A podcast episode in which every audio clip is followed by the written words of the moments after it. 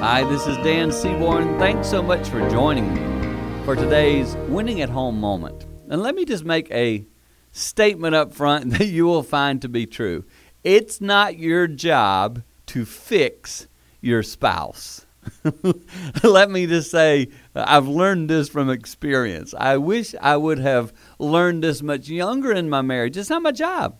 I saw it as my job. I thought it was my job. I need to tell you what you need to do different. I need to point this out. I need to tell you how you're doing that wrong. So many of us in our marriage relationship are doing just that. I hear you screaming back at the radio or whatever you're listening to, going, Well, they need to know. Yeah, that's true. You can share it with them, but don't try to fix them.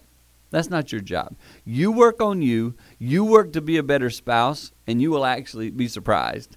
It will benefit and bless your marriage and help you learn to win more at home.